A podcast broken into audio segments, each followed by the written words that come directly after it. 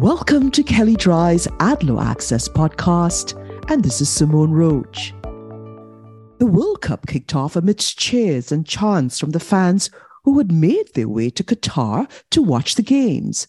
And although most fans chanted in support of their teams, Ecuadorian fans in one section of El Bayt Stadium had a different message.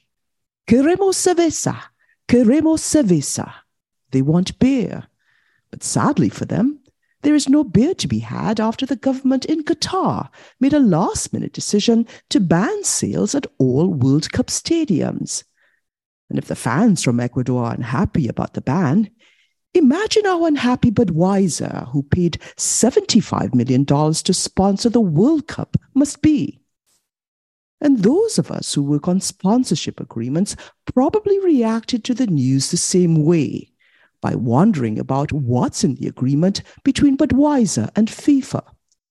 And although we may never know the details, given Qatar's history of tight restrictions on alcohol and the lessons that both sponsors and event organizers have learned after more than a year of COVID related cancellations, it's likely that the parties contemplated this possibility and addressed it in the sponsorship agreement.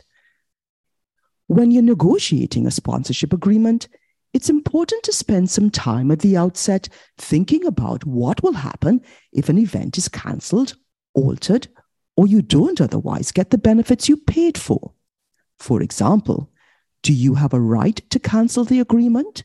And if so, what will happen to the money you've already paid? Or do you have the ability to get make good benefits? And if so, how will those be determined?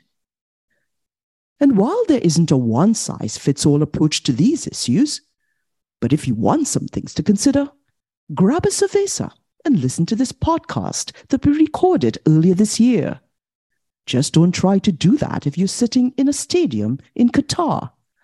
The podcast will still be here when you get back.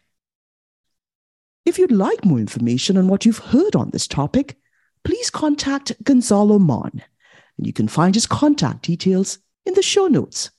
And also, please see our Advertising and Privacy Law Resource Center available at kelleydrye.com.